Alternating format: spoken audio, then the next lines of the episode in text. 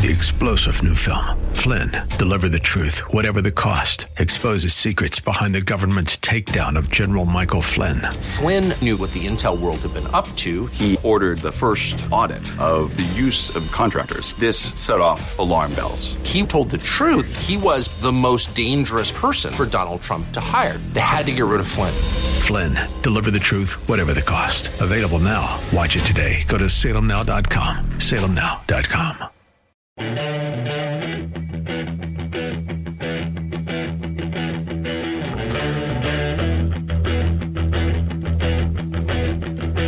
Welcome back to the Dan Proft Show, and uh, per President Biden's executive order on diversity and basically race identity politics, Susan Rice joined Jen Psaki for the uh, White House press briefing. Susan Rice, you remember her from her time as a uh, pundit in exile while awaiting a Biden administration after unsuccessfully trying to gaslight the public into believing that uh, the terrorist attack in Benghazi that took Ambassador Stevens and his men was the result of a video, and it was spontaneous in nature. That's Susan Rice, Obama National Security Advisor turned Biden domestic policy advisor. The existential threat facing us in twenty twenty-one, not a, uh, a video that would inspire a terrorist attack on an American compound in Libya, but uh, white supremacy, white nationalism. We have seen, and it's been plain for all Americans on their television sets, just how serious a problem uh, we face from nationalists and white supremacists who uh, uh, have demonstrated willingness to resort to violence in some instances. Um, and that is why um, the president has ordered uh, the intelligence community to compile a comprehensive assessment uh, of the nature of this threat and challenge and its uh, origins and roots, um, and thus provide policymakers with inputs that will be very important to um, uh, address this challenge.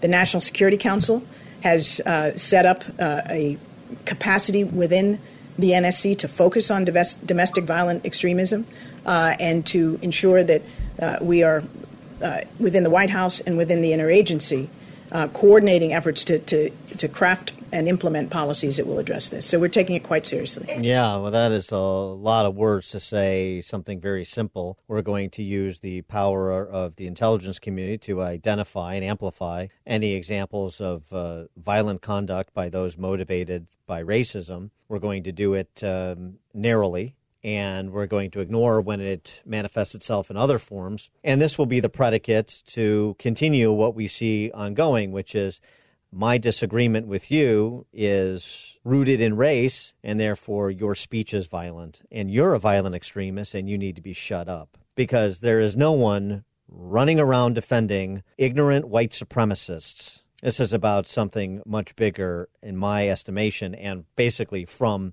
the work product that we've seen from the censorious set like Susan Rice. But I better bump this up against somebody who knows more than I do. I'm going to do that by asking John Tierney now to join us. John Tierney, who is a contributing editor to City Journal, former reporter and columnist of the New York Times, co-author of the book The Power of Bad, How the Negativity Rule, How the Negativity Effect Rules Us and How We Can Rule It. John, thanks for joining us. Appreciate it. Thanks for inviting me, Dan. Am I uh, reading uh, too much into what Susan Rice and President Biden had to say, or is that uh, was what I said a, re- a reflection of what we see playing out in real time? No, it, it's what we're seeing uh, play out because it's a new domestic war on terror, and part of that is increased uh, surveillance, and part of it is censorship. Uh, we're seeing this now with this unprecedented social media crackdown by shutting down platforms. Journalists used to want to just deplatform individual uh, terrorists, but now they want to basically shut down the whole platforms. We have, uh, yeah, not not just Parler. I mean, we have journalists wanting to make Fox News illegal. That was a tweet from a former New York Times columnist this week. We have Pulitzer Prize-winning journalism professors like Steve Call at uh, Columbia who are telling us we need to revisit the First Amendment. It, it no longer works for us in twenty twenty America. This is from a, the perspective of the Fourth Estate, no less. Right. It's shocking to me how journalists are, are doing this because there used to at least be this general agreement that both left and right censorship is bad for our business. You know, our profession depends on free speech, and, and we should stand up for each other when it's threatened. But now we have newsrooms that have been taken over by this young generation of progressives who think they're on the right side of history, and they're not afraid of being censored themselves, and, and so they just want to shut up everyone else. It's been amazing to me that these, these calls to, uh, that we have to start enforcing truth-telling. And there was so little complaint when Amazon and, and and Apple and Google, you know, combined to shut down Parler. And, you know, and our profession depends on the First Amendment, which gives you the right to print stuff that is deemed false by others, and on, and on Supreme Court decisions that protect speech. You know, even speakers who advocate generalized violence, you know, that you can't hold a speaker responsible for violence committed by someone else. Uh, I want to talk a little bit about a little bit more about rioters and free speech, and whether we're moving uh, to a place in America where we're returning to uh, uh, Cato's letters and other samizdat, and that's the way we're going to have to uh, pass uh, unpopular opinions. More with John Tierney, contributing editor at City Journal, former reporter and columnist at the New York Times, co-author of the book The Power of Bad: How the Negativity Effect Rules Us and How We Can Rule It. We'll be right back.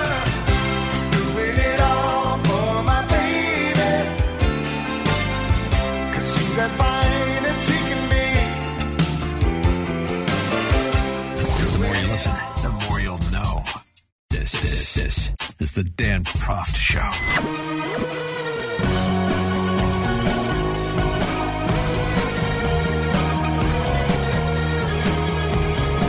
Welcome back to the show. We're speaking with John Tierney, contributing editor at City Journal, former reporter and columnist for the New York Times, co-author of the book The Power of Bad: How the Negativity Effect Rules Us and How We Can Rule It. And John, in a recent piece that you wrote for City Journal entitled The New Censors, you made this provocative claim: the root cause of riots, uh, per some research into this, turned out to be the rioters.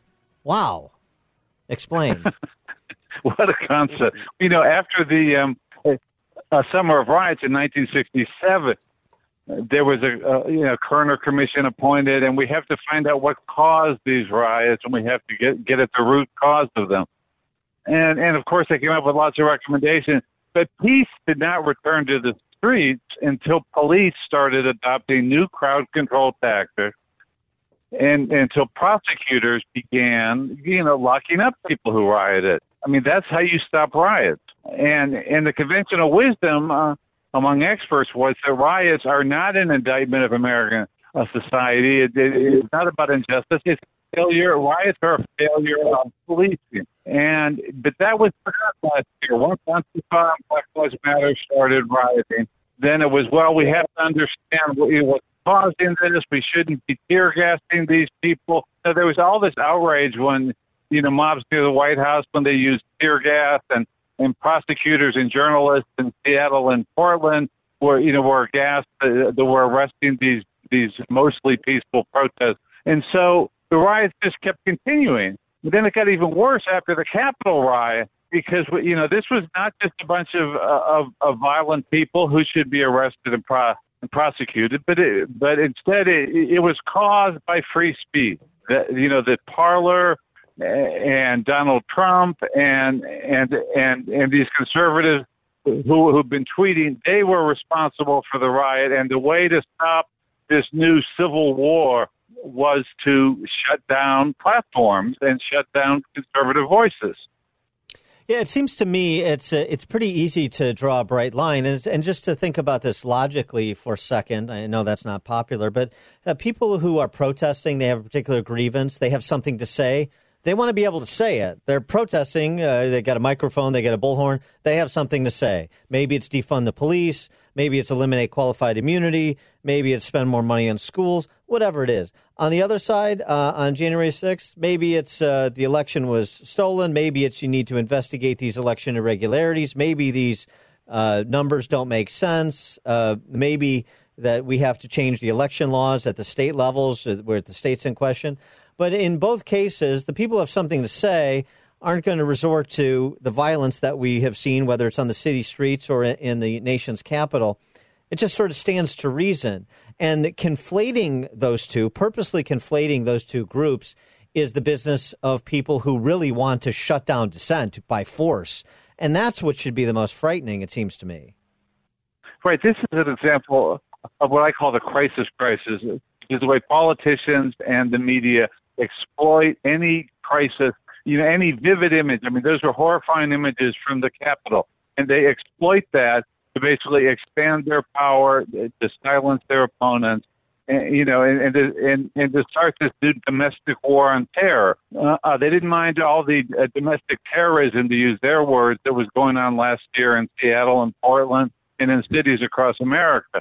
But once their opponents do it, then then that becomes an excuse to, to curtail everyone's freedom. And and and the thing, too, is so so who is being silenced, right? If that's the play, and use the force of the state to silence, to marginalize, then who is being silenced? Uh, I, I take note that Ibram Kendi, uh, who has uh, become sort of the celebrity, quote-unquote, academic, uh, the uh, the theorist of the anti-racist theory, nobody is either racist or not racist, you're racist or anti-racist, meaning if you are not actively uh, per- stamping out racism, and if you're a white person, that means by apologizing for the rest of your life, then you're suborning racism. He just got a deal with Netflix for three new projects uh, that advance his, uh, I think, uh, uh, pseudo-intellectual theories, but nonetheless. Uh, and if you, but, but there's no room to challenge Ibram Kendi. I mean, other within within conservative media, there's no platform Uh, to debate Ibram Kendi, because he's one of those guys that to debate people who disagree with me is to legitimize them and and advance racism. So I'm not going to do it. I mean, I love the uh, the mental gymnastics that uh, these race hustlers go through to avoid having to have a discussion about their theories. Uh, but but so who who is being silenced or marginalized, deplatformed, and who's being amplified by all of the cultural institutions? Uh, and so I suppose they come to the conclusion, well, I've got all of this power behind me from corporate America, from the academy. Um, it's fine if we curtail the First Amendment because I'm going to be fine and my opponents aren't. Right. I mean, that's what the new censors think. It, the Silicon Valley is not going to censor me, and and the Democrats in Washington are, are not going to censor me. They're not going to investigate my group. And so they think that they'll get away with it. But the fact is that the uh, Republicans are going to come back to power at some point. And these precedents, these weapons that they're talking about creating to suppress speech, you know, will be used against them. I mean, there'll be, you know, the terrible thing is that politicians of both parties like to expand their power, like to silence their opponents. And and, and what I'm afraid is that they're going to basically put these weapons in, so there'll be bipartisan sense. Censorship. Let, let me ask you a question. I, I revisit this question. Usually it's from usually it's with like Rich Lowry or somebody of a National Review, and you'll understand why in a second. But do you think a program like William F. Buckley's Firing Line, which I enjoyed growing up, even though it actually predated me by a number of years, but, you know, seeing it on videos and, and whatnot, could could Firing Line, a debate with uh, intellectuals and academics and thinkers from both sides tackling a public policy issue, does that have any place? Could that find a platform in twenty twenty-one America? Well, it could certainly never find it on mainstream media, and probably not on P B S anymore. But, I mean, the good thing that we do have, I don't want to be too much of a pessimist, is we have all these outlets. Yes. There's a great group called Intelligence Squared. I've done debates with them. They invite conservatives on to debate uh, liberals. And, and, and so there are a lot of platforms still. It's going to be hard for them to shut down everything.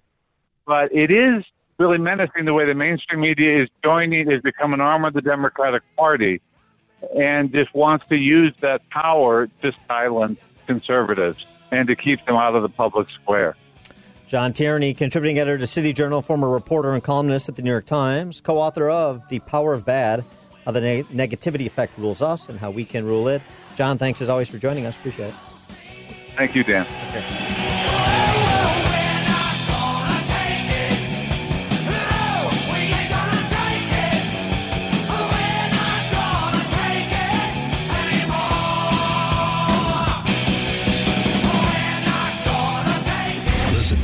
Podcast of the show at dan proft show dot com.